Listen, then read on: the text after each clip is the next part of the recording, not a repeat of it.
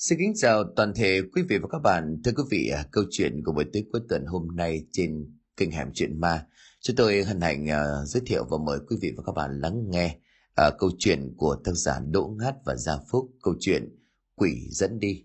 Thưa quý vị, ngay bây giờ xin được hân hạnh mời quý vị và các bạn lắng nghe câu chuyện này qua phần diễn đọc của Đình Soạn.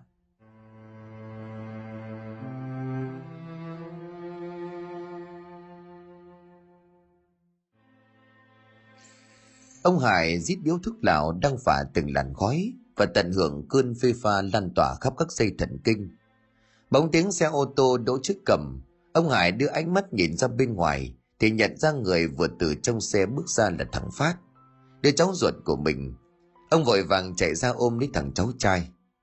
Thiệt sự bố nhà anh chứ, tôi tưởng anh đi luôn không bao giờ thèm phác mặt về cái làng này nữa chứ. Phát biết chú của mình mắng yêu, thế nhưng cũng không tránh khỏi cảm giác ngại ngùng. Cậu đưa tay lên gãi đầu rồi lên tiếng thanh minh. Chẳng phải là cháu của chú đã về đây rồi sao? Mà không phải một mình cháu đâu nghe. Cháu còn giữ đúng lời hứa với chú hôm trước là cho cả vợ con cháu về đấy.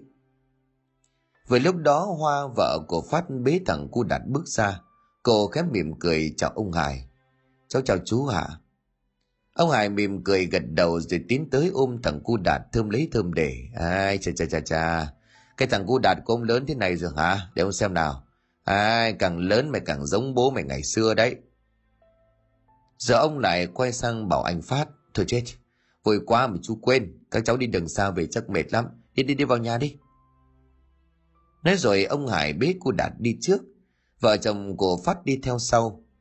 Phát đưa mắt nhìn xung quanh, rồi đã xa quê 20 năm, nhưng căn nhà mà cậu gắn bó những năm tháng tuổi thơ vẫn không thay đổi là mấy. Anh vẫn còn nhớ tròn 20 năm trước, lúc đó anh mới chỉ là một cậu bé 7 tuổi. Cả nhà của Phát đã buộc phải rời làng đến một nơi khác sinh sống. Và cũng kể từ ngày ấy, Phát chưa một lần về thăm quê, có lẽ cũng bởi vì những ký ức ngày xưa vẫn còn ám ảnh. Thế nên bây giờ sau bao nhiêu năm, khi những ký ức kia đã phần nào phai nhạt, anh mới đủ can đảm đưa vợ con về thăm quê. Phát dẫn vợ con ra chiếc giếng bên hông nhà, anh nhanh tay kéo từng gầu nước mắt lạnh lên đổ vào chiếc chậu. Phục mặt vào trong chậu nước, Phát như thích mình được sống lại những năm tháng tuổi thơ. Còn đang chìm vào trong những suy nghĩ miên man thì ở ngoài sân đã vang lên những tiếng nói ồn ào. Thì ra là mấy nhà hàng xóm biết tin Pháp cho vợ con về quê cho nên là sang chơi. Anh rửa mặt mũi rồi đi vào trong nhà tiếp khách. Cứ như vậy những tiếng nói cười rộn ràng vang lên khắp căn nhà. Khi mấy nhà hàng xóm cuối cùng ra về, Phát lại thấy có mấy người khác đi vào. Anh đoán chắc lại có mấy người họ hàng khác tới chơi. Định pha ấm trà mời đãi khách thì từ bên ngoài sân đã vang lên tiếng cười nói oang oang. Chủ nhà đâu, ra xem có nhận ra ai tới chơi không nào. Ngay lập tức Phát nhận ra đó là tiếng của mấy thằng bạn nối khố của mình. Phát lao nhanh ra ngoài sân ôm lấy chầm bạn. Sao lại không nhận ra? Dù chúng mày có biến thành tro tao cũng nhận ra chứ. Sau một hồi xúc động, Phát lên tiếng. Cho mày vào nhà đi, tối nay nhất định phải ở đây uống rượu với tao đấy. Thằng Ân liền vỗ vai của Phát rồi đáp. Mày có đuổi chúng ta cũng đếch thèm về đâu, đêm nay phải say đấy nhé. Rồi anh ta giơ một bọc thịt chó vẫn còn nóng hổi lên trước mặt. Chả đâu thịt chó ngon bằng nhà ông Lợi. Sáng nay tao phải ra canh nhà ông ý từ sớm, chứ chậm chân có một phút mốt thì chẳng còn đếch gì cả. Thế là từ hôm đó Phát và ba thằng bạn nối khố của mình ngồi chén tạc chén thủ với nhau. Một lúc sau thì mặt người nào người nấy cũng đổ au như là gà chọi. Nhưng không khí của bữa rượu cũng vì vậy mà thêm phần sôi nổi. Thằng Phúc lúc này lên tiếng. Thời gian trôi nhanh như chó chạy ngoài đồng vậy, mới ngày nào mà còn cười chuồng tắm mưa với nhau. Bây giờ đứa nào cũng gia đình hết cả. Cho mày kể về một kỷ niệm đáng nhớ nhất của cả xóm xem nào. Sau câu nói của thằng Phúc thì cả đám điền nhao nhao cả lên. Ngày xưa nghèo thế nhưng mà vui chúng mày nhỉ. Nếu mà ngồi đây để mà ôn lại kỷ niệm cái thời trẻ trâu ấy thì có mà kể 3 ngày 3 đêm cũng không thể nào hết được. Tao nhớ nhất cái đêm mà hôm chúng mình ra ngoài sân đình tập văn nghệ đó, chuẩn bị cho tiết trung thu. Mới được một lúc mà cái thằng Phát đã kêu đói ầm ĩ, rồi cả bọn lèn vào trong vườn nhà lão Phiên trột đã bẻ trộm xoài. Còn chưa bẻ được quả nào thì đã bị lão thả chó đuổi chạy té khói. Mà tao là cái thằng đen đuổi nhất bọn, bị lão tóm được rồi bắt đứng vào chiếc gầu múc nước, mà thả xuống giếng. Cái lần đó sợ đến vãi cả đái ra quần. Mỗi lần nhìn thấy lão Phiên trột đi ngoài đường tao vội tránh xa. Còn tao á, tao nhớ nhất là những cái lần anh em mình đi ra ngoài đê đó, dình mấy đôi tâm sự. Cái hồi bé tí nó có biết yêu đương là cái quái gì đâu. Cứ thấy mấy anh chị trong làng ngồi tâm sự với nhau là thấy ngứa mắt. Bây giờ nghĩ lại mới thấy là anh em mình hồi đó chỉ ác thật. Ai đời cứ kéo nhau ra nấp ở bụi rậm, để lúc người ta tình tứ nhảy ra phá đám. Ta còn nhớ là có đôi bị anh em mình dọa cho sợ quá nhảy luôn xuống sông đó. Còn tao thì tao nhớ nhất là cái lần mà anh em mình trốn bố mẹ ra sông tắm, vớt được cái bè chuối có mâm đồ cúng thần sông ở trên đấy. Tao còn nhớ là vừa nhìn thấy con gà luộc trên bè chuối, mắt của thằng nào thằng đấy sáng rực lên như là mắt mèo, đem con gà lên bờ đánh chén với nhau. Tối hôm ấy thì bụng thằng nào thằng nấy cũng phình to lên như là cây trống. Báo hại nửa đêm các cụ phải đem lễ vật ra bờ sông tạ lỗi với thủy thần. Đến cái lúc ấy thì bụng mới xẹp xuống được. Hôm sau thì thằng nào cũng được bố mẹ thưởng cho một trận đòn thừa sống thiếu chết. Bây giờ nghĩ lại tao vẫn thấy rùng mình đây này. Bất chợt thằng Tú dừng lại, bỗng nhiên giọng của nó trùng xuống. Nhắc đến chuyện này tao lại nhớ đến thằng Bắc. Đây là kỷ niệm mà cuối cùng của nhóm mình với nó đấy. Mấy ngày sau thì nó mất rồi, thằng Phát cũng theo bố mẹ đi nơi khác. Thấy thằng Tú nhắc đến người bạn quá cố của mình thì đột nhiên không khí chậm lắng hẳn đi. Mỗi người lại theo đuổi một ý nghĩa của riêng mình. Thế nhưng mà tất cả có lẽ đều đang nhớ lại kỷ niệm với thằng Bắc, đứa bạn xấu số thời thơ ấu. Bất chợt chiếc đèn nhấp nháy liên hồi rồi tắt ngấm. Thằng Lâm khép buột miệng. Điện đóm dạo này chán thật đó, cứ nhập nhà nhập nhờn đó. Mấy cái ông điện lực bây giờ làm ăn chán lắm, chỉ trực thu tiền là nhanh. Khi nhóm bạn chưa ai kịp đáp lại thì bỗng từ bên ngoài một cơn gió mang theo cái giá lạnh buốt thổi tới, khiến cho cánh cửa cũ cứ kêu lên kéo kẹt. Cả nhóm bạn đưa mắt nhìn nhau, không hiểu trời tháng 6 thì lấy đâu ra cơn gió lạnh buốt như vậy. Và không ai bảo ai, một ý nghĩ ma mị như một tia sét qua đầu của tất cả mọi người. Mấy thoáng nghĩ đến đây thôi Phát thấy rùng mình, theo phản xạ tự nhiên cậu ngồi sát lại cho thằng Tú. Mọi người đang chưa biết xử lý tình huống này thế nào thì chiếc bóng đèn lại sáng trở lại bình thường. Chờ thằng Tú lên tiếng phá vỡ bầu không khí im lặng. Thôi anh em mình cạn chén đi, chắc là đèn đóm nhà thằng Phát lâu ngày không có sử dụng cho nên vậy thôi. Để sáng mai tao dành thời kiểm tra lại cho.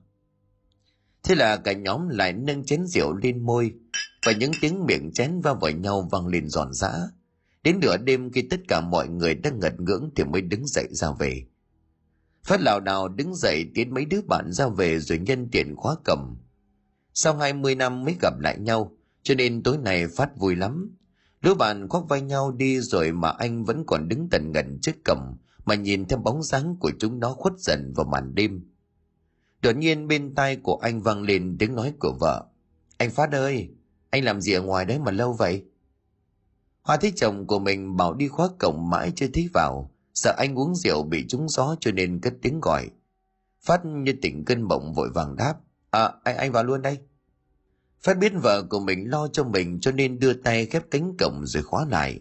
Vừa định đi vào nhà thì Phát chợt dừng lại. Anh thấy bên ngoài cánh cổng gần chút bụi chuối có một thằng bé con khoảng tầm 7-8 tuổi đang đứng đó. Ánh đèn điện từ trong nhà hắt ra không đủ cho Phát nhìn rõ mặt của thằng bé là đứa nào. Anh chỉ thấy nó quen lắm.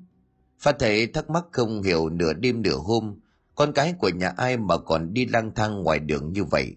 Bất giác anh buột miệng lên tiếng hỏi. Sao là con cái nhà ai vậy? Muộn rồi sao không có về nhà ngủ đi? Không sợ bố mẹ đi tìm rồi đánh đòn hả? Thằng bé kia vẫn im lặng quay lưng về hướng của Phát. Nó không hề đáp lại, cũng không hề có một chút phản ứng nào, mà cứ như vậy đứng im như một pho tượng vậy. Bất chợt một cơn gió mang theo hơi lạnh thổi tới, khiến cho những tàu lá chuối va vào nhau, tạo nên những âm thanh rào rào.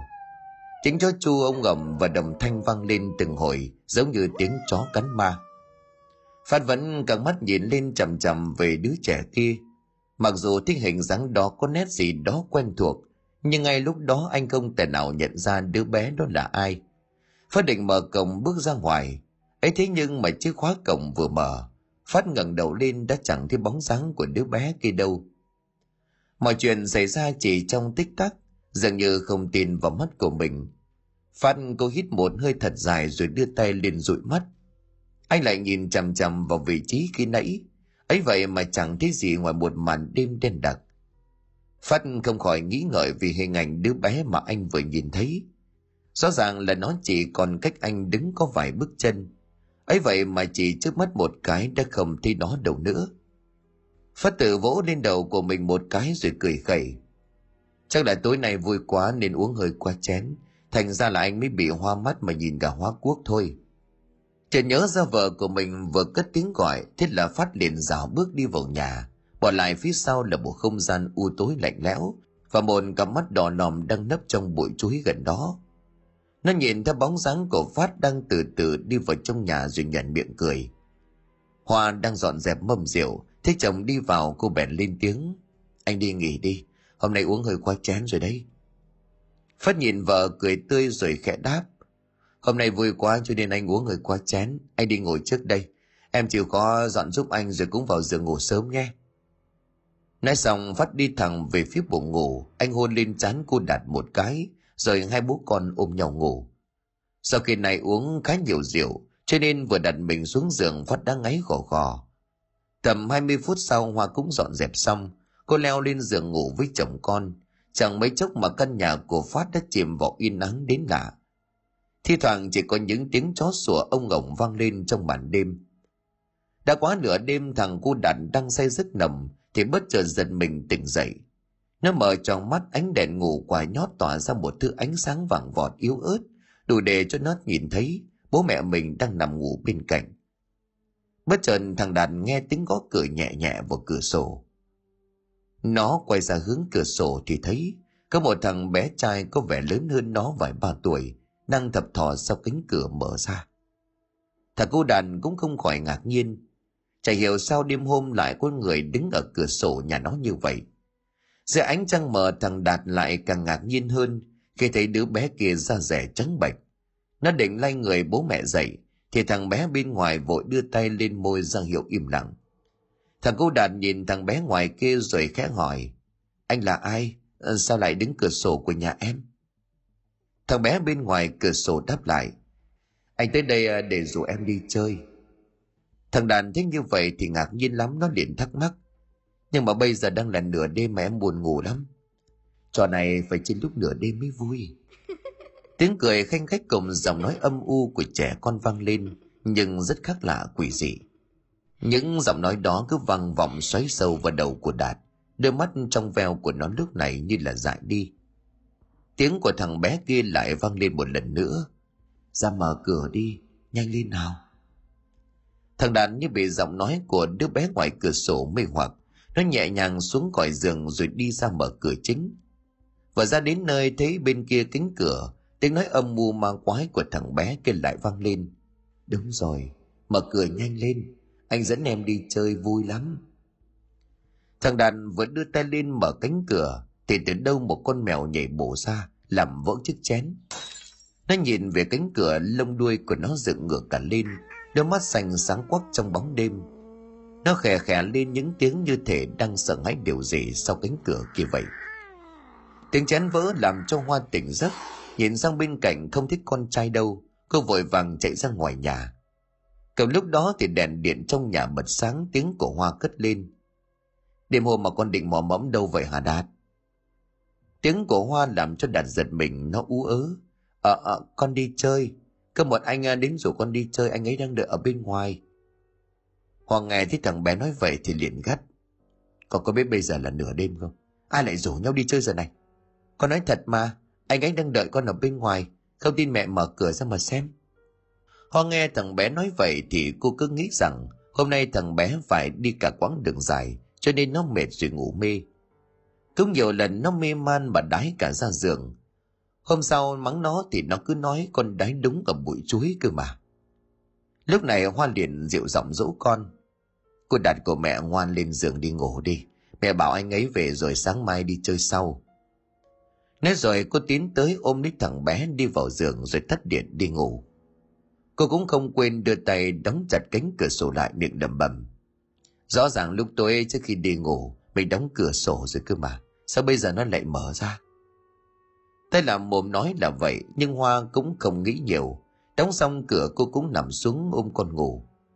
Phía sau cánh cửa, ánh mắt của thằng bé ma quái kia đỏ lòm đầy giận dữ. Nó quay đi nhận dạng, từ từ biến mất trong màn đêm.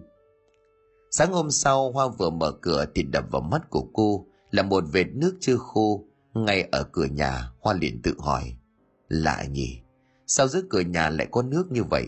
Rõ là đêm qua trời tạnh ráo không mưa. Hoa lắc đầu rồi cũng vội vàng đi ra sân giếng để làm vệ sinh cá nhân. Chợt tiếng nói ở ngoài cổng vọng vào. Hôm qua vợ chồng bay ngủ có ngon không? Người vừa lên tiếng cổng ai khác chính là ông Hải. Hoa lúc này lên tiếng đáp lại chú. Về quê không khí trong lành cho nên là ngủ ngon lắm chú ạ. Rồi cô chỉ tay vào trong buồng rồi nói, chồng cháu tới qua vui với bạn nên là uống khá nhiều, vẫn còn đang ngủ trong buồng đi chú. Tiếng của ông Hải cười rồi nói, thực kệ nó, mấy khi được vui như vậy cứ để cho nó ngủ. Sáng nay chú có ghé qua chợ mua cho chúng mày ít bánh cuốn ở quê mình ngon lắm đó. Chú nhớ ngày xưa cái thằng Phát nó nghiện món này lắm. Đúng lúc này Phát bước ra, anh lên tiếng, sao bao nhiêu năm mà chú vẫn còn nhớ là cháu thích món này à? Bố nhà anh, tôi còn biết anh chỉ thích anh bánh cuốn của bà Mai Gù ở cuối chợ thôi đấy nhé. Phát thấy chú mình nhắc tới bánh cuốn của bà Mai Gù thì nuốt nước miếng ngực ngực. Ngày xưa nghèo lắm không có tiền cho nên muốn ăn bánh cuốn là phải mang thóc mang gạo đi đổi. Bây giờ kinh tế phát triển tuy không quá dư dả nhưng cũng không thiếu trước hụt sau, cho nên ăn uống bây giờ cũng tiện hơn, không phải xúc gạo đi đổi bánh như ngày xưa. Nghĩ đến đây Phát khẽ cười. Anh cầm lấy bánh cuốn từ tay của ông Hải rồi nói, thì chú ngồi đây ngồi uống chén nước, cháu chạy ù ra giếng đánh răng rửa mặt rồi chú cháu mình cùng ăn sáng. Ông Hải liền xua tay đáp, chú mua về cho các cháu, chú ăn từ sáng lâu rồi. Bây giờ chú phải đi ra ngoài ruộng nằm cỏ, ăn sáng xong cứ tranh thủ đi quanh làng mà chơi, làng mình bây giờ thay đổi nhiều lắm. Nói rồi ông Hải quay lưng đi ra ngoài. Phát nhìn theo bóng lưng của người chú mà khẽ mỉm cười. Sau bao nhiêu năm mà tính chú vẫn chẳng thay đổi chút nào, coi chăng chỉ là chú già đi thôi. Ăn sáng xong Phát dắt thằng cu Đạt đi quanh làng một lượt. Đi đến đâu anh cũng kể cho thằng bé nghe về những kỷ niệm của mình. Loanh quanh một hồi thì Phát nhận ra mình đang đứng trên bãi sông, nơi mà năm xưa anh vẫn cùng lũ bạn trốn bố mẹ ra tắm mỗi buổi trưa hè. Anh lặng người khi mà bến sông bây giờ hiu quạnh quá, có chỗ lau sậy còn mọc quá đầu người. Anh khẽ thở dài. Bọn trẻ con bây giờ chắc không thèm ra sông tắm như ngày xưa, cho nên bãi sông mới trở nên hoang vu như vậy. Là ngắm nhìn khắp bãi sông một lượt rồi anh nắm tay cu Đạt đi về. Ấy thế nhưng mà vừa mới đi được mấy bước thì cu Đạt đã kéo tay anh lại. Bố ơi bố, có một anh vẫy tay gọi con kìa. Nghe thằng bé nói như vậy Phát nhìn xung quanh không thấy ai thì quay sang con rồi bảo, ở đây có mỗi hai bố con mình thôi mà. Trái với vẻ ngạc nhiên của bố, thằng bé chỉ tay ra hướng bãi sông rồi nói, đấy, anh ấy vừa đứng ở chỗ kia kìa. Phát nhìn theo hướng tay chỉ của con trai nhưng anh cũng chẳng thấy ai ở đó. Anh nghi ngờ hỏi lại, bố có nhìn thấy ai đâu, anh ấy vừa vẫy tay con cười với con nữa mà. Phát khẽ xoa đầu con rồi nói, thôi mình về đi con, kẻo nắng vỡ đầu bây giờ. Hai bố con dắt díu nhau ra về mà chẳng ngay nơi cu Đạt vừa chỉ đang có một nhân ảnh mờ ảo đứng đó nhìn hai bố con của Phát với một ánh mắt đầy căm giận. Một lúc sau hai bố con của Phát dẫn nhau về đến nhà. Chả hiểu sao từ lúc ở ngoài bãi sông về, tự nhiên Phát lại có một cảm giác rất lạ. Anh cảm giác như có một ai đó đang theo dõi mình. Thì thoảng anh cố nhìn lại đằng sau thì chẳng hề thấy gì cả. Nhưng cái cảm giác bị đeo bám đó cứ xâm chiếm lấy tâm trí của anh, khiến cho anh cảm thấy không được thoải mái. Cả buổi chiều ngày hôm ấy Phát chẳng có tâm trạng để đi đâu mà cứ nằm lì ở trong buồng. Hòa thích chồng như vậy thì bèn hỏi, anh mệt lắm hay sao mà suốt ngày nằm vậy? Phát nhìn vợ rồi cố gắng gượng cười để cho cô đỡ lo. Chắc là tại hôm qua vui quá uống hơi nhiều, anh thấy vẫn còn hơi chóng mặt một chút thôi, chắc là nằm nghỉ một chút là khỏi đấy mà. Thế con đâu hả em? Con đang chơi với mấy bạn ở trong hàng xóm anh ạ. Về quê có nhiều bạn mới của cậu thích lắm. Thôi anh cứ nằm nghỉ đi, em đi ra ngoài chợ làm mâm cơm, tí nữa mời chú Hải sang uống chén rượu anh ạ. Phát mỉm cười rồi gật đầu. Mặc dù Hoa là con nhà có điều kiện Thế nhưng mà tính tình của cô rất điềm đạm đối xử với những người xung quanh, cho nên là Hải rất yêu thương và hài lòng với vợ. Nhiều lúc mà anh nghĩ mình may mắn lắm mới lấy được Hoa. Đang miên man suy nghĩ thì phát nghe tiếng của vợ nói vọng vào. Anh để ý con giúp em nhé. Nói rồi cô chẳng đợi chồng trả lời mà xách vội cái làn đi chợ với người hàng xóm. Phát lúc này cũng ngồi dậy, vươn vai mấy cái cho tỉnh táo rồi đi ra ngoài hè. Nhìn thằng cô đàn đang vui chơi cùng mấy đứa nhỏ hàng xóm ở ngoài cổng, bất giác Phát cảm thấy mỉm cười một mình. Anh như thấy cả bầu trời tuổi thơ năm xưa của mình theo đó mà ùa về. Có những ký ức vui vẻ để áp tiếng cười, nhưng cũng có cả những cơn ác mộng muốn quên lãng bao năm nay. Mãi miên man với những hồi ức hỗn độn, Phát chẳng hề để ý đám trẻ con. Mới đây thôi mà đang chơi trước ngõ, bây giờ chẳng thấy một đứa nào. Anh đi ra ngõ rồi gọi lớn. Đạt ơi, trời tối rồi con, về tắm rửa rồi ăn cơm. Thế nhưng Phát không nghe thấy tiếng của thằng bé đáp lại. Trong lúc anh đang tìm kiếm thì thằng Đạt lại ngồi chơi ở phía sau đống rơm ở gần đó. Chuyện là lúc nãy trời tối thì đám trẻ con cũng chia tay nhau ra về. Thằng Đạt tung tăng chạy về nhà, nhưng mà về đến chỗ đống rơm gần nhà, nó nghe thấy tiếng gọi. Đạt ơi! Thằng bé dừng lại thì nhận ra người vừa gọi mình chính là cậu bé đêm qua. Thằng Đạt lúc này lên tiếng hỏi. Sao anh biết tên em? Thì anh thấy mọi người vẫn gọi tên em đấy thôi. Anh tên là gì? Thằng bé kia nhoẻn miệng cười rồi chỉ tay vào mấy chiếc răng sún của mình rồi nói. Anh tên là Bắc, nhưng bị sún cho nên mọi người hay gọi anh là anh sún. Thằng Đạt lúc này liền vỗ tay reo lên như thể mừng lắm. Nó chỉ vào hàm răng của mình rồi nói. Em cũng bị sún giống anh này, hai anh em mình giống nhau quá. Nói rồi thằng sún lui trong túi quần ra một chiếc kẹo đưa cho Đạt rồi nói. Anh cho em này, ngon lắm, ăn đi. Nhận mấy viên kẹo trên tay của sún, thằng Đạt thích lắm. Mắt của nó sáng lên, vì thường ngày nó thích ăn kẹo lắm mà bố mẹ nó không cho. Lúc này nó chẳng khách sáo gì, vội vàng cầm lên mà đưa vào miệng cắn ngấu nghiến. Chợt nhớ tới chuyện đêm qua, nó quay sang hỏi thằng sún. Hôm qua mẹ em không cho em đi ra ngoài với anh có giận em không? Trong ánh mắt của thằng sún cái vằn lên những tia máu tức giận, nhưng ngay lập tức nó đã trở lại bình thường, rồi khóe nhoẻn miệng cười như không có chuyện gì. Không, anh không giận em. Tối nay anh tới sớm dẫn em đi chơi nhé. Thằng đàn nghe thấy như vậy thì sướng lắm, nó liền nhảy cẫng cả lên. Thích quá, tôi anh qua đón em nhé. Lúc này thì tiếng bước chân của Phát dừng lại ngay cạnh đống rơm. Khi mà anh nhận ra tiếng cười của thằng cu Đạt, anh ngó vào nhìn thấy thằng bé đang cười nói một mình. Anh liền ngạc nhiên hỏi. Sao con lại đứng đây chơi một mình? Thằng bé lúc này liền cãi lại. Có anh chơi với con, anh cho con ăn kẹo nữa đây này. Rồi nó quay sang tìm người bạn mới của mình như thể để thanh minh với bố. Thế nhưng chẳng thấy cậu bé kia đâu. Thằng đàn về mặt xỉu xuống rồi nói.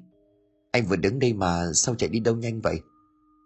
Phát nghe vậy nhưng cũng chẳng để tâm, còn thằng Đạt mồm vẫn nhai nốt giờ cây kẹo. Phát thấy như vậy thì mắng con. Bố dặn con bao lần rồi, người lạ cho bánh kẹo hay bất cứ thứ gì thì không bao giờ được phép ăn nghe chưa? Với lại ăn nhiều kẹo sâu răng đấy. Thằng Đạt thấy bố mắng nó không những không buồn mà còn nở một nụ cười tươi rồi theo bố vào nhà. Bóng lưng của bố con Phát vừa đi khuất thì một nhân ảnh quỷ dị chân tay cong queo nhìn theo với một ánh mắt đỏ đỏm để oán khí. Nó nhếch mép cười rồi khẽ nói. Nốt đứa này thôi là tao sẽ được tự do. Rồi nhân ảnh quỷ dị kia ngửa cổ lên trời cười lớn. Tiếng cười nhìn là thỏa mãn nhưng lại chất chứa cả sự uất hận. Tới đó khi cả nhà đang ăn cơm vui vẻ thì khu Đạt bỗng dưng ôm bụng đau quằn quại. Nó gào khóc mồ hôi túa ra như tắm. Cơn đau khiến cho đôi mắt trong veo của nó như là dại đi. Vợ chồng của Phát sợ hãi ôm con lên trạm y tế gần nhà. Vợ chồng nhà chú Hải cũng vội đi theo. Nhưng khi đến nơi giữa đường thì một tiếng nói cất lên. Mà nó đi khám chỉ vô ích thôi. Nó ăn phải thứ không sạch sẽ. Tất cả mọi người nhìn sang nơi phát ra tiếng nói. Thì ra đó là một bà lão lưng còng, tóc tai bù xù, quần áo vá chẳng chịt. Đó là bà cụ Vạn, Người đàn bà không chồng con, không ai thân thích, chẳng biết từ đâu đến làng này. Mọi người chưa hiểu gì thì bác gái vợ của chú Hải liền chạy tới gần bà lão, rồi chắp hai tay nói với giọng khẩn khoản van xin. Con xin bà tựa tường mọi chuyện, xin bà giúp cháu. Khổ thân thằng bé còn nhỏ dại, nó cứ đau này thì chết mất. Phát vào Hoa không hiểu chuyện gì thì chú Hải chạy tới bà lão rồi chắp tay. Con xin cụ giúp cho. Thằng đàn lúc này đang quằn quại trên tay của Phát, nó rên lên khẽ khẽ như thể nó sắp rơi vào trạng thái mê man. Mang nó về nhà ta nhanh lên, sắp không kịp rồi. Chú Hải lúc này liền vội nói, nhanh bế thằng bé đi theo bà đây. Hoa lúc này níu tay của chồng rồi nói, mình mang con đi trạm xá đi anh, em thấy không an tâm. Chúng mày có nhanh đi không, còn chần chừ gì, thằng bé chết ra đó bây giờ. Lúc này vợ chú Hải cũng nói, chúng mày tin chú thím đi, bà cụ nói vậy rồi mà, thì chúng mày có đưa đi viện cũng không có kết quả đâu, có khi còn mất mạng con chúng mày đấy.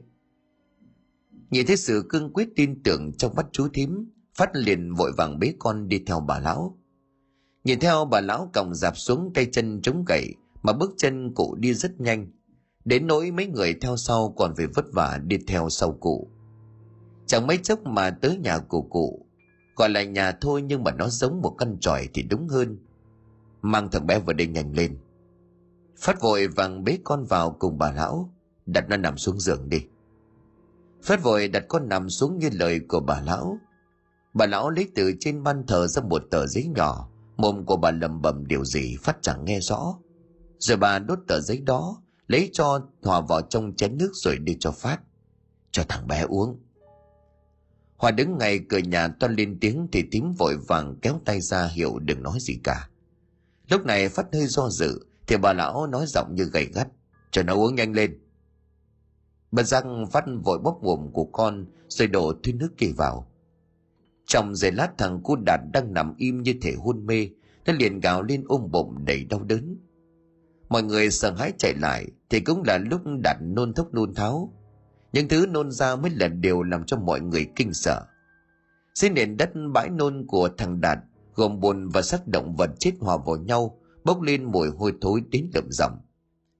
Nhưng khi vừa nôn hết những thứ bẩn thỉu đó ra thì thằng Đạt tuy vẫn còn mệt nhưng mặt mũi hồng hẳn lên, nó không còn ôm bụng kêu đau nữa. Con đã ăn những gì mà đến nông nỗi này hả? Phát nhìn vào con trai rồi nói bằng giọng gay gắt. Nhưng thằng bé chưa kịp trả lời thì bà lão đã lên tiếng. Đừng có trách thằng bé, nó không có biết gì đâu. Đây là những thứ không sạch sẽ gây ra. Thương muộn rồi, mang nó về đi. Vợ chồng của Phát vội vàng cảm ơn bà lão rồi bế thằng bé ra về. Nhưng khi vừa đi qua cửa nhà thì bà lão nói vọng theo. Hãy trông thằng bé cho cẩn thận, không phải lúc nào cũng gặp may như hôm nay đâu. Hoa lúc này liền vội vàng trả lời. Vâng thưa bà, con sẽ chú ý đến thằng bé. Nhìn thằng con ngồi say bên cạnh, tiếng thở đều đều phát ra, Hoa như nhẹ cả lòng. Nhưng ngược lại Phát ngồi ở ngoài hiên, hút hết điếu này đến điếu thuốc khác. Anh nhớ lại lời của bà lão kia nói, thứ làm cho con anh như vậy chính là thứ không sạch sẽ, mà thứ không sạch sẽ ở đây chính là ma quỷ. Trong lòng của anh bấy giờ hiện lên những hồi ức kinh dị đầy ám ảnh trước kia. Phát ơi, đi chơi trốn tìm không? Tìm tao đi, tìm tao đi. Trong bóng tối Phát như mất hết lý trí. Anh cứ như vậy mở cửa đi theo bóng dáng vừa quen thuộc vừa lạ lẫm. Nhanh lên nào, rồi chúng mình sẽ lại được ở gần bên nhau. Phát cứ đi theo bóng dáng kia mà chẳng hay mình đang đứng ngay mép ao. Tao đếm nhé, 1, 2, 3, nhảy xuống đi. Phát cứ như vậy vô thức mà lao xuống cái ao đầu làng. Lúc này Phát mới ý thức được mọi việc, nó cố gắng vùng vẫy để bơi vào bờ. Trên bờ, nhân ảnh quỷ dị kia kêu vỗ hai bàn tay dập nát biến dạng của mình vào với nhau rồi reo lên. Sắp chết rồi, nó sắp chết rồi. Ánh mắt của Phát nhìn lên bờ như thể cầu xin sự giúp đỡ từ nhân dạng kia, một người từng rất quen thuộc với nó. Không lâu sau Phát đã kiệt sức, chân tay của nó không còn quẫy đạp, ánh mắt đã nhắm lại, như thể đang rơi vào một trạng thái hôn mê. Cơ thể của nó đang từ từ chìm xuống thì một cánh tay nhanh chóng kéo lấy cổ áo nó, rồi rất nhanh đưa nó vào bờ. Người cứu nó một mạng khi đó là bác Tư. May mà bác Tư hôm nay đi sợi ếch qua đây cho nên mới cứu được nó. Bác nhìn xuống cái ao rồi lắc đầu, như thể bác đang nhìn thấy điều đáng sợ nào đó. Nhà bác Tư 3 đời làm thầy Pháp, nhưng đến đời của bác thì bác bỏ, không theo nghiệp cha ông. Nhưng ít nhiều bác vẫn biết một chút đạo Pháp để phòng thân khi cần. Bác Tư vỗ nhẹ vào má của thằng Phát rồi nói: May mà cho mày phúc lớn mạng lớn gặp tao, chứ bằng không ngày sang năm đến ngày này là ngày giỗ của mày. Bác Tư cõng Phát về nhà. Bố mẹ của nó không hiểu chuyện gì, thì chỉ nhìn thấy con như vậy thì ba nguồn bảy vía bảy điểm mất. Mẹ nó ôm lấy con mà khóc nấc cả lên. Chú Tư thấy vậy thì liền quát: Thế chị không đi đun nước gừng và lau người cho con đi, còn có thời gian mà khóc với trả lóc. Để cho thằng bé nằm đó áo quần ướt sũng thế kia, có mà cảm chết bây giờ. Lúc này mẹ của thằng Phát mới chạy đi lấy nước ấm lau người cho con. Sau khi nghe chú Tư kể lại đầu đuôi câu chuyện, bố mẹ của Phát mới biết là con mình bị câu hồn. Anh chị lo để ý con đi, khổ thân nó. Nó dứt câu thì chú Tư cũng vội vã ra về. Vừa ra đến cổng, chú lẩm bẩm: Hôm nay thế là về tay không? Quả này về con mụ đốt nhà mình nó lại mắng trong một trận. Câu chuyện thằng Phát bị câu hồn lấy mạng, những tưởng chỉ có vậy thôi. Thế nhưng nó còn bị những thứ không sạch sẽ kia toàn lấy mạng vài lần. Nhưng nó phúc lớn, lần nào cũng gặp dữ hóa lành cho nên mới giữ được mạng. Nghe theo lời của họ hàng, bố mẹ nó liền chuyển đi nơi khác sinh sống, chứ ở lại nơi này không có ngày lũ ma quỷ kia lấy mạng nó đi mất. Những ký ức kinh hoàng đó, hình ảnh quỷ dị kia luôn hiện lên trong ký ức ám ảnh Phát hàng đêm cho đến tận bây giờ. Anh vào ngủ đi, sương xuống rồi đấy. Tiếng nói của vợ cất lên cắt ngang dòng suy nghĩ của Phát. Anh liền trả lời: Anh vào ngay đây. Còn lúc đó tại một căn nhà gỗ cách xa ngôi làng, những nhát roi kinh như vậy quất xuống nhân ảnh mờ ảo của một đứa bé. Mỗi lần đánh là một lần nó gào lên đầy đau đớn, chân tay hình hài của nó chẳng còn nguyên vẹn. Như thể nó đã từng trải qua rất nhiều sự hành hạ về thể xác. Trong góc tối của căn nhà, những oan hồn vất vưởng bị gã thầy tà bắt về luyện âm binh, đang sợ hãi dõi theo sự trừng phạt của gã thầy tà. Đó cũng là một sự răn đe với bọn chúng. Còn lại thầy, xin thầy tha cho chúng con. Nhất định lần sau con sẽ bắt được hồn thằng nhỏ đó về đây cho thầy. Lão thầy Pháp liền nhếch miệng rồi nói: Trong tất cả thì mày là ăn hại nhất, nhưng thôi lần này tao tha. Lần sau tao đánh cho mày tan hồn nát phách, để mày không được siêu sinh. Thằng cô đàn trong nhà hướng ánh mắt nhìn ra ngoài cổng, nơi các bạn đang chạy chơi mà buồn bã. Mấy hôm nay bố mẹ nó cũng không cho nó bước chân ra khỏi cổng, vì sợ điều không hay xảy đến. Nhưng các bạn cười nói vui vẻ ngoài kia mà thằng cô Đạt chẳng cầm được lầm. Nó chạy đến giật giật gấu áo của mẹ rồi nói giọng nũng nịu: Mẹ ơi, cho con ra cổng chơi với các bạn một lát nhé. Không được, con chơi trong sân thôi. Cô Đạt ngoan ngoãn, để lát nữa mẹ dọn dẹp xong mẹ chơi với Đạt nha. Con muốn đi chơi với các bạn cơ. Hoa phải bỏ giờ công việc ôm con vào trong lòng, số dành một lúc thì nó mới chịu nín. Thấy con không còn mè nhau nữa, Hoa mới vào trong nhà dọn dẹp. Cầm lúc này ở bên ngoài cánh cửa có một bóng dáng nhỏ bé đang lấp ló. Nó liền vẫy tay ra hiệu cho thằng cu Đạt. Thằng đàn nhìn thấy vậy thì liền vội vàng chạy ra ngoài cổng. Nó vui mừng nói: Anh Xuân đến chơi với em hả? Anh đến để đưa em đi chơi. Thằng đàn về mặt xìu xuống rồi nói: Bố mẹ không cho đi chơi đâu. Hay là anh vào đây chơi với em nhé, em có nhiều đồ chơi lắm. Anh muốn dắt em đến chỗ này chơi, vui hơn nhiều. Anh sẽ giới thiệu cho em gặp các bạn của anh. Nhìn thấy sự háo hức đầy do dự của thằng cô Đạt thì thằng Xuân lúc này lại nói thêm: Mình đi một lát rồi về, chắc bố mẹ em không mắng đâu. Đi cùng anh nhanh lên, rồi mình cùng chơi trốn tìm. Các bạn đang đợi hai anh em mình đó. Anh ơi, mình chơi gần đây được không? Mẹ em dặn không được đi xa. Lúc này thằng Xuân, người bạn mới của thằng Đạt, nhìn nó với một ánh mắt khác thường. Không phải sợ, cứ đi theo anh, nhanh lên nào.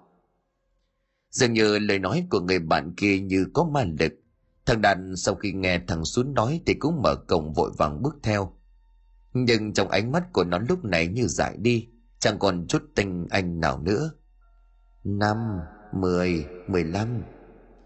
Giọng nói của thằng bé kia cứ như vậy vang vọng lên trong không gian mờ ảo của ánh trăng. Nó như thôi thúc nó bước đi theo từng nhịp đếm ma quái của mình. Dưới ánh trăng, người ta chỉ trông thấy hai thằng bé, một trước một sau, vừa đi vừa đếm 5, 10. Và thằng bé đi trước chẳng thấy có bóng. Trên cánh đồng gần bãi tha ma của làng, có hai người thanh niên đang đi xoay ếch. Bất giác họ bị một tiếng đếm như là tiếng chơi trốn tìm của trẻ con làm cho giật mình. Ngẩng mặt lên nhìn, họ đã thấy thấp thoáng có bóng dáng của hai đứa trẻ đang từ từ đi vào bãi tha ma. Mọi người liền lên tiếng: "Cha sư bố, cái con cái nhà nào tối mò còn rủ nhau ra bãi tha ma thế kìa." Bọn nó hết chỗ chơi rồi sao? Sân làng rộng mát mẻ như thế, trẻ con tối nào chẳng ra đấy chơi, mà hai cái thằng kia lại kéo nhau ra cái bãi tha ma chơi thế này. Thôi kệ chúng nó đi, tập trung vào chuyên môn đi. Đố danh con làng mình bây giờ nó nghịch lắm. 5, 10, 15. Tiếng đếm vẫn vang vọng trong không gian u tịch. Hai bóng hình nhỏ bé cứ như vậy tiến sâu vào bên trong. Trẻ thằng Sún dừng lại, nó nhoẻn miệng cười về phía thằng Cu Đạt. Nụ cười của nó như mang bao hàm ý. Rồi nó cất tiếng gọi, giọng nói chẳng còn trong trẻo như trước, mà âm u quái lạ như vọng về từ chốn đâm ti. Tới nơi rồi, em trốn đi, đi trốn đi nào. Lúc này người của thằng Đạt giật lên vài cái, đôi mắt đang từ trong trạng thái lơ mơ như một kẻ mộng du bỗng nhiên trở nên tinh anh. Tiếng hét để hoảng sợ của Đạt vang lên khi thấy mình đang đứng giữa bãi tha ma, xung quanh nó toàn là những ngôi mộ âm u lạnh lẽo.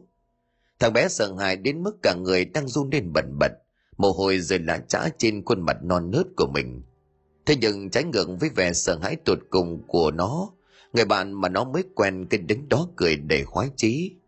Anh, đưa em ra đây làm gì? Em sợ lắm, anh xuống đưa em về với mẹ Hoa đi. Em nói muốn chơi trốn tìm mà, chỗ này là thích hợp để chơi, em mau trốn đi, anh đi tìm em. Không, em không muốn chơi nữa, anh đưa em về nhà đi, em sợ lắm. Ánh mắt của thằng Sún lúc này trợn lên để giận dữ, rồi nó nói như quát. Không chơi cũng phải chơi, trốn đi nhanh lên. Nhìn thấy người bạn mới quen như nổi khùng lên vậy, thì thằng Đạt hoảng sợ, nó lùi lại mấy bước rồi ngã ngửa về đằng sau. Đôi mắt của thằng Sún lúc này đỏ lòm như hai hòn than.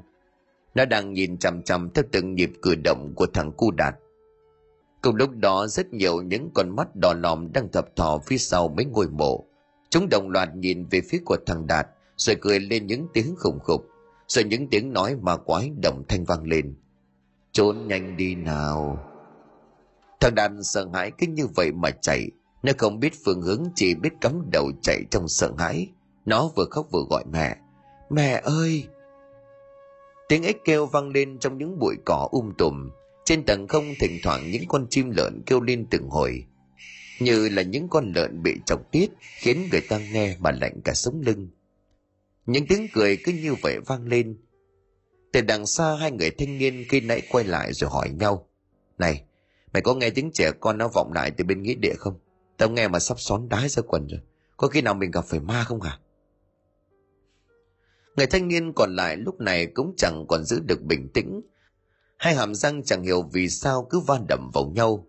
Mãi một lúc sau anh ta mới đáp lại. Đúng là lần đầu tiên tao nghe thấy tiếng trẻ con cười kinh dị như vậy. Nghe mà hít cả hồn. Thôi anh em mình kiếm chỗ khác xoay ếch đi. Chẳng may gặp ma thì bỏ mẹ. Thế là hai người thanh niên này vội quay đầu đi hướng khác. Hòa từ trong buồng đi ra thấy đồ chơi con vất chồng chơ mà không thấy con đầu thì hoảng hốt gọi. Đạt ơi! Cô chạy tìm kiếm xung quanh nhà nhưng chẳng thấy bóng dáng của con đâu. Cùng lúc đó Phát và chú Hải cũng về tới nơi. Nghe Hòa kể lại sự tình, mọi người hốt hoảng chia nhau đi tìm thằng Cu Đạt. Cả mấy bác hàng xóm Hoa đều hỏi xem có thấy con mình đâu không, thì chị nhận lại toàn những cái lắc đầu. Hỏi đám trẻ hàng xóm thì bọn chúng nó bảo cũng chẳng thấy thằng Đạt ra chơi. Rồi đứa nào đứa nấy cũng tàn ra mà nhanh chóng về nhà, vì lúc này cũng đã muộn. Hoa vừa đi tìm vừa gọi lớn. Đạt ơi! Con ở đâu Đạt ơi! Vừa nhìn thấy chồng Hoa vội nói không thành lời. Anh ơi! Anh có thấy thằng Đạt đâu không? Em tìm khắp cả rồi, đi mấy nhà hàng xóm cũng không thấy con chơi ở đâu cả. Bọn trẻ con thì bảo là cả tối nay không thích thằng Đạt ra chơi. Khuôn mặt của Phát lúc này hiện rõ những nét lo lắng bất an. Chú Hải lúc này liền nói: Các cháu cứ bình tĩnh, chắc nó đi chơi xung quanh thôi. Nó mới về quê có quen biết ai đâu mà đi xa. Thế được rồi, bây giờ nhà mình chia nhau đi tìm xem một lần nữa. Cái tin thằng cô đàn con của Phát mất tích chỉ trong vài phút đồng hồ lan truyền đi khắp làng. Người ta thấy nhà Phát đi tìm con thì mỗi người một tay cầm đèn pin đi tìm giúp. Ánh đèn pin loang loáng xoay hết ngóc ngách trong làng. Tiếng người ta bảo nhau vang lên xôn xao cả góc trời. Tìm cho kỹ vào, chỗ rìa ao ấy. Ngay đến đây đôi chân của Hoa như là khuỵu xuống. Lúc này có một bác hàng xóm nhanh chóng đỡ lấy cô, chứ không thì cô đã ngã lăn ra đất. Lời nói vừa rồi làm cho Hoa nghĩ đến trường hợp xấu nhất là cô đàn bị vô tình ngã xuống ao. Chẳng phải mình cô nghĩ như vậy, mà ngay lúc này mọi người đều nghĩ đến trường hợp xấu nhất có thể xảy ra. Những tiếng gọi nhau ý ới, bước chân của mọi người cũng vội vã hơn. Chẳng ai bảo ai, vài người nhanh chóng cởi áo mà nhảy luôn xuống cái ao gần nhà của Phát để tìm kiếm. Nhưng mỗi một hồi lâu chẳng thấy gì. Ai đấy đều thở phào nhẹ nhõm, nhất là vợ chồng của Phát. Trời đã bắt đầu về khuya, sương đêm mỗi lúc một dày hơn. Cái lạnh bắt đầu xâm chiếm cơ thể của mọi người. Chốc chốc người của Hoa lại run lên bần bật. Ánh mắt của cô toát lên một sự tuyệt vọng đến cùng cực. Còn Phát cũng chẳng khác hơn vợ. Anh cũng sợ hãi khi đến giờ này mà chưa tìm thấy tung tích của thằng bé đâu. Trong đầu của anh nghĩ đến một thế lực ma quái nào đó đã bắt cóc con của anh đi. Khi mọi người đã bắt đầu mệt mỏi vì việc tìm kiếm không đem lại kết quả gì, thì lúc này một người đàn ông liền lên tiếng: Thế mọi người tìm gì mà đèn đuốc sáng trưng thế này? Nghe tiếng hỏi thì một người nhanh chóng đáp lại: Tìm con của thằng Phát, chả biết đi đâu mà từ sầm tối đến bây giờ không thấy mặt mũi tăm hơi, khổ thế chứ lại. Mới về làng được dăm ba hôm lạ nước lạ cái đi đâu được chứ. Nói đoạn người đàn ông thở dài một cái rồi lắc đầu: Thằng cu con của thằng Phát mất tích ca. Cái làng này từ trước đến giờ trẻ con cứ thả rông như là gà đó, chơi chán thì lại mò về. Chưa bao giờ gặp phải cái trường hợp mất tích như vậy. Nói xong người đàn ông kia ngẫm nghĩ một hồi rồi nói với giọng gấp gáp: Thôi chết rồi, tôi nhớ ra rồi. Khi nãy tôi có trông thấy hai cái thằng nhỏ đi vào bãi tha ma. Chẳng có lẽ... Người đàn ông kia chỉ nói hết câu thì Phát lao tới, nắm lấy vai của người đó rồi hỏi giọng gấp gáp: Anh ơi, anh nhớ lại xem hình dạng chúng thế nào. Trời tối khoảng cách xa nên là tôi nhìn không có rõ. Lúc này chú Hải cũng lên tiếng nói chen: Thôi thì chúng ta ra bãi tha ma của làng tìm đi. Cứ đứng đây đoán giả đoán non chẳng giải quyết được gì. Vậy là mọi người cùng quyết định ra bãi tha ma của làng để tìm kiếm xem. Phát nắm tay của vợ rồi nói: Em mệt rồi, cứ ngồi nghỉ đợi tin của anh đi. Nhưng thằng bé nó cũng bị đi lạc, có người dẫn về cũng không có ai ở nhà. Rồi anh nhìn sang vợ của chú Hải rồi nói: Con nhờ thím đưa vợ con về với. Nó dứt lời Phát liền chạy theo người, còn Hoa thì muốn đi theo chồng và mọi người tìm kiếm con. Nhưng cô nghe lời của thím khuyên bảo cho nên cũng đành quay về nhà để chờ tin. Giờ bãi thầm mà lúc này cả người của Đạt đang run lên bần bật, vừa vì lạnh vừa vì sợ. Lúc này nó đang giữa vây chung quanh nó là những đứa trẻ, hay nói đúng hơn là những hồn ma.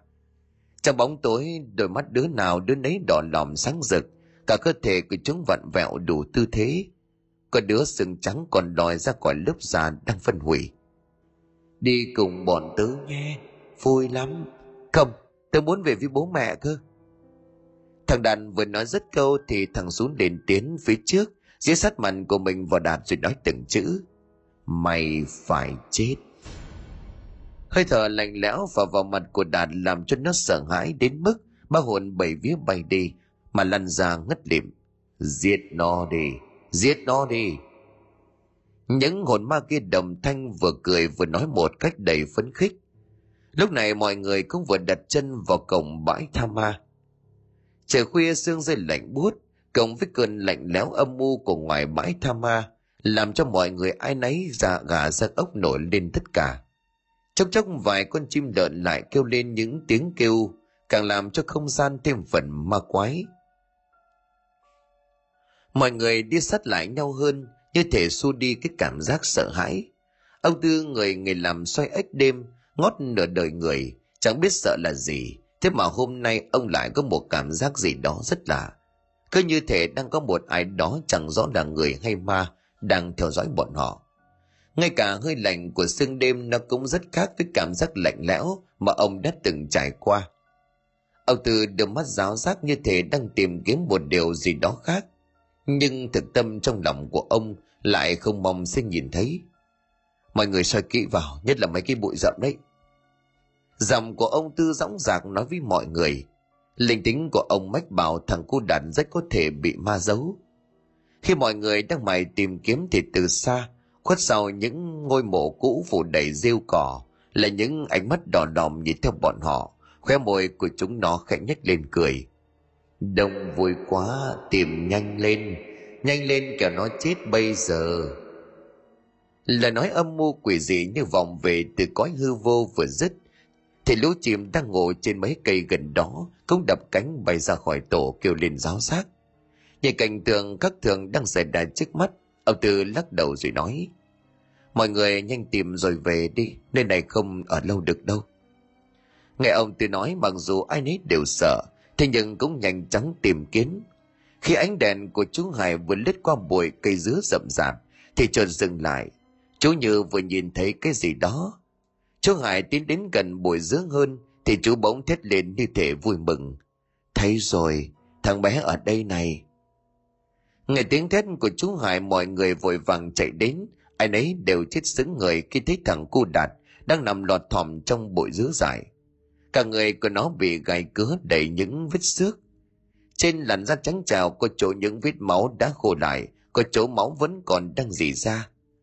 Phát hiện con trai mà lòng dạ đau như cắt. Đạt ơi, tỉnh dậy đi con Đạt ơi.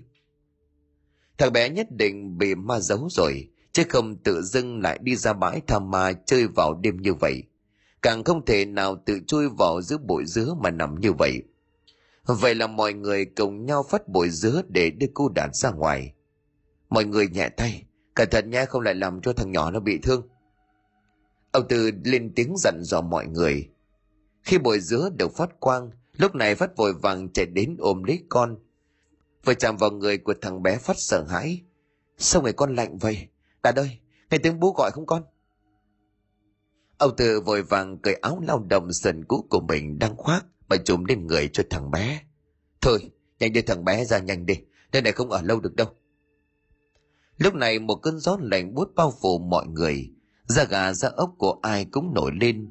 Có người sợ hãi chân tay còn run lên bần bật. Trên tầng không, chim chóc vẫn đập cánh ráo rác như đang có sợ hãi điều gì. Những tiếng chim lợn cứ như vậy kêu lên eng ét, rồi những tiếng cười của trẻ con đầy ma quái vang lên. Lúc này ai nấy đều sợ hãi, chạy đứng nép sát vào nhau, hơi thở như là dồn dập, chân tay buồn rùn. Mọi người ai nấy đều ý thức được chuyện gì đang xảy ra, họ muốn nhanh chóng rời khỏi đây, nhưng tuyệt nhiên ai cũng đóng đinh tại chỗ, chẳng thể nào bước nổi. Sau khi ngôi mộ cũ đầy rêu, một bóng dáng nhỏ bé với ánh mắt đỏ đỏm như hai hòn than vẫn cứ nhìn theo đoàn người đang vội vã nhanh chóng rời khỏi bãi tha ma mà nhận miệng cười. Tìm được rồi sao? Hoan hô, tìm được rồi, lần sau lại chơi nhá Phát, lần sau mày phải chơi với tao đấy.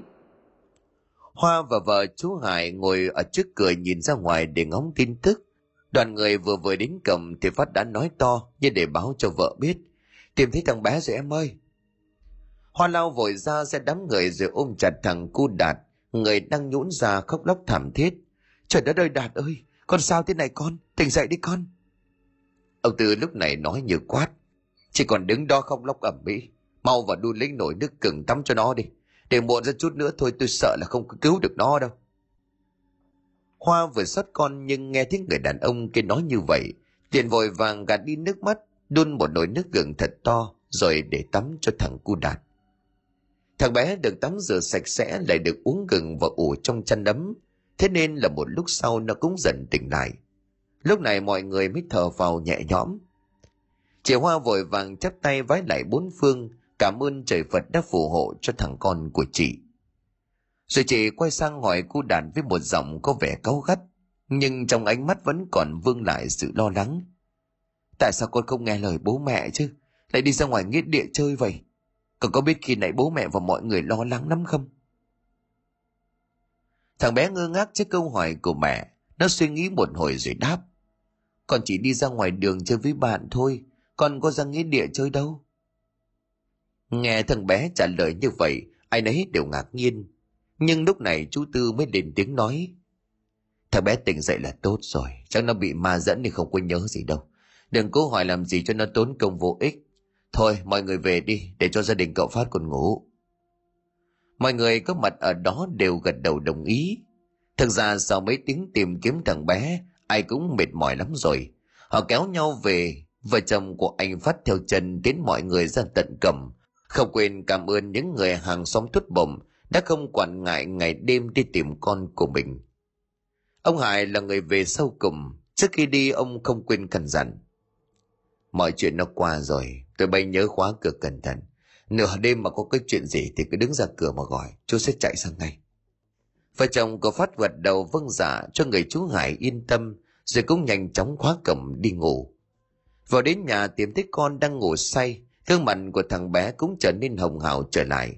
Vợ chồng của anh Phát nhìn nhau thở dài, như thể để trút đi mọi nỗi lo sợ. Sáng hôm sau, ông bà Liên, vợ của ông Hải, đã thập thò ở cẩm. Vừa thấy Hoa bước ra sân, bà đã nói vọng: Thằng cô Đạt sao giờ Hoa? Hoa thấy thím liền đứng đó thì vội vàng chạy ra, vừa mở cổng vừa trả lời: Dạ mọi chuyện ổn rồi thím ạ, hai bố con vẫn còn ôm nhau ngủ ngon lành, cháu mời thím vào uống nước. Bà liền nghe Hoa đi vào nhà, bà ngồi xuống bộ bàn ghế giữa nhà rồi vẫy tay bảo: Ngồi xuống đây thím bảo cái này. Hoa thấy thím của mình gọi cũng ngồi sát xuống bên cạnh. Bà liền nhòm ngó xung quanh một hồi, như là sợ ai đó vô tình nhìn thấy chuyện bà sắp nói. Các cháu về đây chơi đấy, chú thím vui quá nên là không có căn dặn chúng mày. Ấy là ban đêm không nên để cho thằng bé ra ngoài đường một mình. Chúng mày không biết chứ ở công cái làng này á, đã có biết bao nhiêu là người từ trẻ cho đến già bị ma nó giấu rồi. Người tốt số thì không có sao, thế nhưng mà có người bị hóa điên hóa dại đó, có người còn mất cả mạng đấy.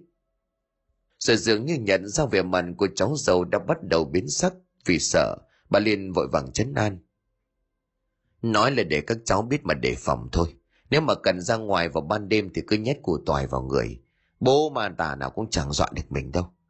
Vâng ạ.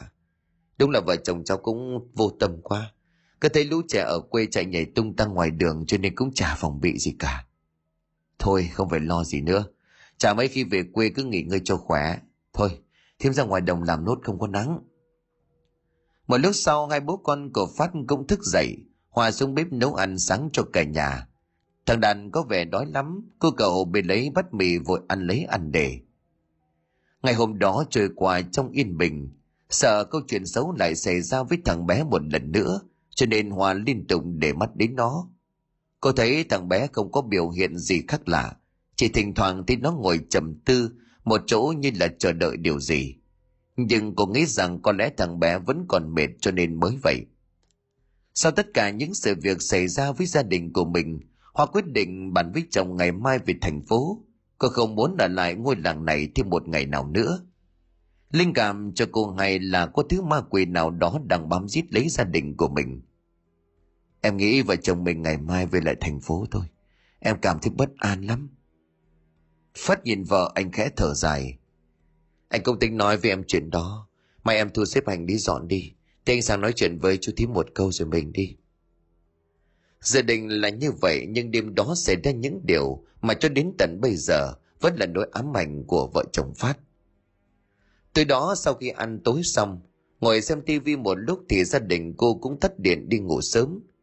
Thằng cô Đàn quen thói ở thành phố cho nên ngủ muộn, thế nên nó lăn lộn mãi trên giường mà chẳng thể nào ngủ nổi. Vợ chồng cô Phát phải thay nhau, nào là chuyện cổ tích, nào là hát ru. Mãi một lúc lâu sau nó mới chìm vào trong giấc ngủ. Vợ chồng cô Phát lúc ấy cũng mệt mỏi mà chìm vào trong giấc ngủ.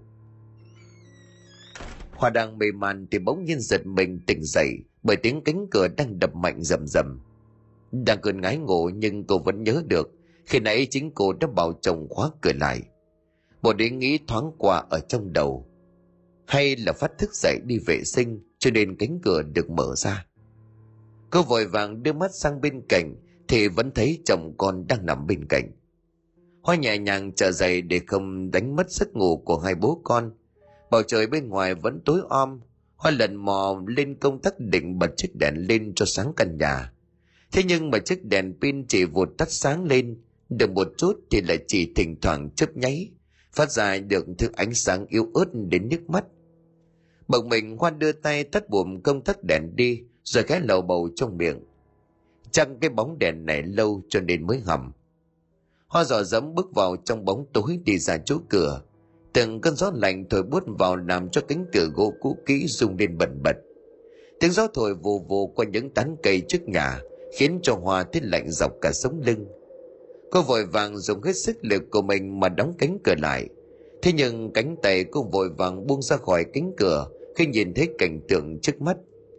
Lúc này ở giữa sân xuất hiện một đứa bé trai chỉ nhỉnh hơn thằng cu Đạt nhà cô một chút. Nó cứ đứng im ở đó nhìn chằm chằm về cô. Chả hiểu sao vừa nhìn thấy khuôn mặt nhợt nhạt như người chết và ánh mắt sắc lẹm như dao của thằng bé, hồn vía của Hoa phút chốc đã bay đi mất. Hai chân của cô khuỵu xuống ngã ngửa về đằng sau vì sợ. Cô liền lắp bắp: Cháu là ai? Tại sao đêm hôm lại vào nhà cô? Trước câu hỏi của Hoa, thằng bé kia bỗng nhận miệng cười, một nụ cười đầy quái dị. Nó chậm chậm tiến thêm vài bước rồi đáp: Tao đến để đưa con mày với tao.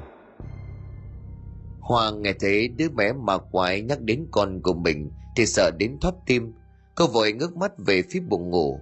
Trái tim cô như thắt lại khi thấy trong ánh sáng lờ mờ của chiếc đèn ngủ hắt ra là bóng dáng nhỏ xíu của thằng Đạt đang bước đi từng bước vô hồn về phía thằng bé lạ mặt. Không hiểu chuyện gì đang xảy ra lúc này, cô bé được ánh mắt nhìn về thằng bé ở ngoài sân. Nó cười lên sằng sằng rồi giương hai tay về phía trước. Nào, đi theo tao nào, nhanh lên. Dù rất sợ hãi nhưng nghĩ tới còn đang gặp nguy hiểm cho nên cô muốn chạy tới để giữ nó lại. Thế nhưng cả Hoa lúc này đã mềm nhũn cả ra, dường như chẳng còn một chút sức lực nào nữa. Cô giương ánh mắt tuyệt vọng nhìn thằng bé từ từ đi qua trước mặt của mình, tiến tới chỗ thằng bé lạ mặt kia mà chẳng thể làm được gì. Hoa muốn hét lớn nhưng cổ họng cô như thể bị thứ gì đó nghẹn lại, chẳng thể cất lời. Cô chỉ theo con mà khóc trong sự bất lực. Chẳng mấy chốc mà thằng Đàn đã ra đến ngoài sân và bị đứa bé kia dắt đi. Hoa cố hết sức để gào lên và lần này thì âm thanh thoát ra khỏi cổ họng: Không, trả lại con cho tôi. Thằng Đàn vẫn lầm lũi bước đi trong màn mưa như một cái xác vô hồn. Thằng bé mà quái kia vẫn nắm chặt lấy tay của Đạt, nhưng đầu của nó quay phắt về phía sau, nhận miệng cười: Tao sẽ dẫn nó đi theo tao mãi mãi. Tiếng mãi mãi từ miệng của đứa bé quái dị kia phát ra ngân dài, cộng với tiếng mưa gió gào thét, tạo thành một thứ âm thanh hết sức ghê sợ. Hoa liền gào lên trong vô vọng: Không, đừng bắt con tôi. Lúc này Đạt từ trong buồng chạy ra, nhìn thấy biểu hiện của vợ anh cũng hiểu chuyện gì đang xảy ra. Hoa chỉ tay về phía cổng rồi nói giọng đứt quãng: Con, nó dẫn con mình đi. Chẳng kịp nghe thêm một lời nào, Phát liền vội vàng lít đèn pin rồi lao đi theo bóng dáng của con. Còn Hoa lúc này cũng vội vàng ngồi dậy theo chồng: Đạt ơi, dừng lại đi con. Rõ ràng là vợ chồng của Phát tìm thấy con đang ở đằng trước rất gần mà vợ chồng anh đuổi theo mãi không được. Hoa lúc này cả người run lên vì lo cho con, hai mắt đã đỏ hoe từ lúc nào. Đạt ơi, con dừng lại đi. Nhưng mặc tiếng kêu gọi khàn cả giọng của bố mẹ, thằng cô Đạt vẫn chẳng hề dừng lại. Nó cứ bám lấy tay của thằng bé kia bước đi trong vô thức. Ánh trăng mờ nhạt khiến bóng của thằng cô Đạt trải dài trên mặt đường và tuyệt nhiên chỉ là một chiếc bóng. Một lúc sau thì vong hồn của thằng bé kia dừng lại trước một cái ao. Không khó để phát nhận ra đây là cái ao đầu làng mà bọn trẻ trước kia vẫn thường tắm mát. Nhưng bây giờ thì chẳng có một ai lại vắng đến đây, vì có rất nhiều vụ chết đuối ở đây. Dân làng đồn rằng cái ao này có ma. Khi bóng dáng quỷ dị kia dừng lại ở cạnh mép ao, nó quay đầu từ từ nhìn về đằng sau. Phát lúc này lùi lại mấy bước rồi ngõ bệt xuống đất. Gương mặt của anh lộ rõ đầy sự sợ hãi. Mày là tao đây. Mày không vui khi gặp lại tao. Tao xin mày, hãy buông tha cho tao, cho gia đình tao. Khuôn mặt của Hoa lúc này cũng biến sắc, ánh mắt sợ hãi nhưng không thể tin vào mắt của mình. Trước mặt hai vợ chồng cô là hình hài của đứa trẻ độ 7-8 tuổi. Những lớp da trên người của nó bong chóc từng màng đỏ lòm, một con mắt còn rơi cả ra bên ngoài đang treo lủng lẳng. Mẹ cô Hoa như á khẩu không thốt được nên lời trước cảnh tượng kinh dị. Nhưng cô rất nhanh lấy lại được bình tĩnh, vì bên cạnh hồn ma kia là thằng Cu Đạt, con trai của cô. Hoa vội vàng chắp tay lại rồi cầu xin: làm ơn tha cho con trai tôi, làm ơn tha cho con trai tôi. Mặc những lời cầu xin cùng những giọt nước mắt của Hoa, nhân dạng quỷ dị của thằng bé kia chỉ ngờ cô lên trời cây khủng khủng đầy mạn dở. Tao phải mang nó đi, để nó thế chỗ cho tao, thì tao mới đi đầu thai được. Còn quỷ nhi kia hướng ánh mắt nhìn về Phát rồi nói với giọng đầy uất hận: mày có biết bao năm qua tao bị hành hạ khổ sở thế nào không? Tao đau đớn lắm, mày phải trả giá. Lúc này một giọng nói vang lên trong đầu của quỷ nhi: giết nó đi, giết nó rồi tao sẽ tha cho mày đi đầu thai. Lúc này con quỷ nhếch mép cười rồi nó nhìn sang phía Đạt: đi đi, nhanh bước xuống cái ao kia đi nào. Những câu nói xoáy sâu tâm trí của Đạt khiến cho nó chậm rãi bước về phía mé ao. Con ơi, Đạt ơi, đừng đi. Vợ chồng của Phát gào khóc gọi con, họ muốn lao tới cứu đứa bé nhưng cả người không thể cử động nổi. Lúc này thằng Đạt đang vẫy vùng dưới làn nước lạnh. Nó lúc này đã tỉnh lại, thoát ra khỏi sự điều khiển của tâm thức quỷ nhi. Nó toan bơi vào bờ nhưng có rất nhiều cánh tay đang bám đít chân, khiến thằng bé cứ vùng vẫy ngụp lặn dưới nước mà chẳng thể làm gì. Xuống nơi, ta cầu xin mày tha cho con tao. Lúc này quỷ nhi cười lên rồi nói: nhìn đi, mày nhìn đi, ta cũng từng đau đớn như vậy, sao lúc đấy mày không cứu tao? Khi thằng đàn đang chìm xuống thì có một người phi sợi dây về con quỷ nhi. Từ sợi dây phát ra một ánh sáng vàng nhạt, nó càng giãy giụa sợi dây càng siết chặt, khiến nó đau đớn ngã gục lăn lộn trên đất. Một thân hình cao lớn toàn lao xuống ao cứu thằng Đạt thì một giọng nói gọi lại: khoan đã, muốn chết hay sao mà nhảy xuống? Bà Vạn vội vàng cắn máu từ đầu ngón tay của mình rồi vẽ lên trán chú Tư một hình vẽ biểu tượng của hoa sen. Nhanh cứu người đi, nhớ phải niệm Phật đó. Vừa dứt lời, chú Tư liền nhảy xuống nước. Phát cũng toàn nhảy xuống ao để cứu con nhưng bị cụ Vạn ngăn lại. Không phải ai cũng xuống được đâu, cứ đợi đấy, đừng để xuống đó mà hỏng việc, không những không cứu được thằng bé mà còn mất mạng. Chú Tư chẳng hiểu sao lúc này mắt của chú như thể nhìn thích tường tận dưới ao đến vậy. Lẫn trong đám rong rêu kia là thằng Đạt, mắt của nó nhắm nghiền như chẳng còn chút sự sống. Chú Tư vội vàng ôm nó lên bờ, nhưng lúc này rất nhiều những cánh tay từ đầu giữ đến người của chú Tư khiến chú không thể cử động được. Nhớ tới lời của bà cụ, chú Tư mồm niệm Phật, từ trên trán của chú một luồng sáng tỏa ra bao quanh lấy chú. Những cánh tay kia càng thu lại, chú ôm lấy thằng Đạt ngồi lên mặt nước. Vợ chồng Phát vội vàng lao tới ôm lấy đứa bé, bà cụ Vạn cũng lại gần cầm tay: yên tâm, mạch vẫn còn. Rồi bà lấy từ trong túi áo ra một thứ gì: cho thằng bé ngậm luôn đi. Nói xong bà tiến tới sát mép ao, bà đốt một đạo bùa rồi quăng xuống ao, đồng thời cắn tay nhỏ xuống ao vài giọt máu. Lúc này nước ao sôi lên sùng sục rất đáng sợ. Độ vài phút sau, những vòng hồn từ dưới ao hiện lên, họ hướng ánh mắt nhìn về bà Vạn rồi chắp tay như thể cảm ơn bà.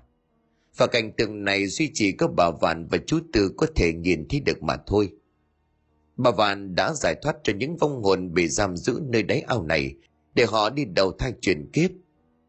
Còn lúc đó tại nhà của lão thầy tà, lão đang ngồi thi triển phép thì lão phun ra một ngụm máu tươi rồi ngã lăn ra đất. Khi các vong linh kia được giải thoát cũng là lúc trận pháp của lão bị phá, cho nên lão mới bị thương nặng như vậy. Ta không ngờ nơi này có công bộc cao nhân như vậy, công sức của ta vất vả bao năm cuối cùng lại bị phá một cách dễ dàng như vậy. Vừa dứt câu thì những chiếc hũ trên bàn thờ của lão đồng loạt nổ tung. Lúc này những âm binh lão nuôi bấy lâu này đã thoát ra ngoài. Vì lão bị thương rất nặng nên không thể thi phép thuật nhốt âm binh nữa, cho nên chúng đã thoát ra. Lúc này lão thể pháp sợ ôm ngực lùi lại mép tường, mồm không ngừng nói: "Chúng mày cút đi, không tao đánh cho tan hồn nát phách bây giờ." Những lời đe dọa thều thào của lão không khiến bọn âm binh sợ. Chúng nó lúc này đang vây lấy lão, nhìn lão bằng một đôi mắt đầy oán hận. Nhưng rồi bọn âm binh kia cũng dần biến mất. Lão đang vui mừng vì lời nói của mình khiến chúng sợ. Lão cứ ngỡ rằng mình thoát được kiếp nạn. Nhưng bỗng một con quỷ nhì đứng trước mặt của lão rồi cười, một nụ cười đầy thỏa mãn. Nó giơ tay lên, đồng loạt những cái đèn dầu trên bàn thờ nhà lão bay lên cao rồi rơi xuống người của lão. Lúc này lão thầy tà như một ngọn đuốc sống. Một lúc sau cả ngôi nhà của lão bốc cháy, thiêu rụi cả sự tàn ác của lão. Bà cụ Vàn ý thức được tên thầy pháp kia đã chết. Bà thở dài một tiếng rồi lẩm bẩm: "Gieo gió thì gặt bão, nhân quả không chừa một ai." Rồi bà quay ra phía quỷ nhi: "Tại sao ngươi 5 lần 7 lượt muốn hại chết đứa nhỏ kia? Nó đáng chết." Rồi quỷ nhi hướng ánh mắt về Phát: "Là nó không cứu tôi nên tôi mới chết."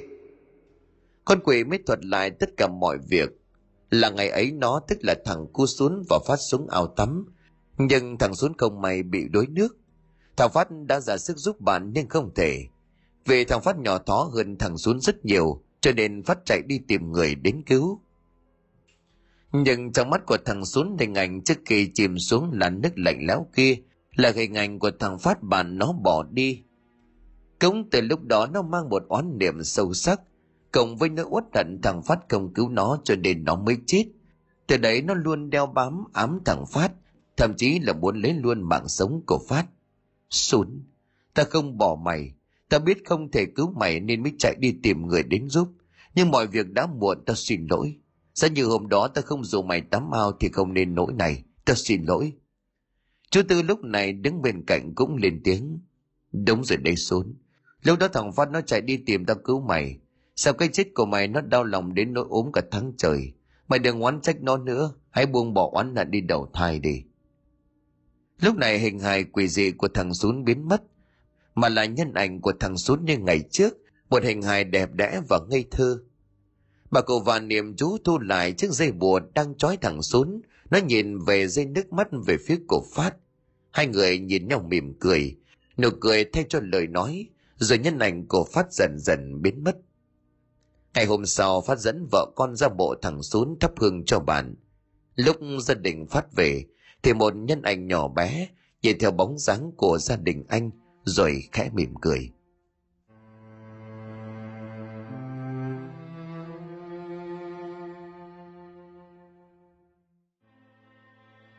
Xin cảm ơn quý khán thính giả đã chú ý đón nghe. Xin kính chào tạm biệt quý vị và xin hẹn gặp lại quý vị và các bạn trong những câu chuyện tiếp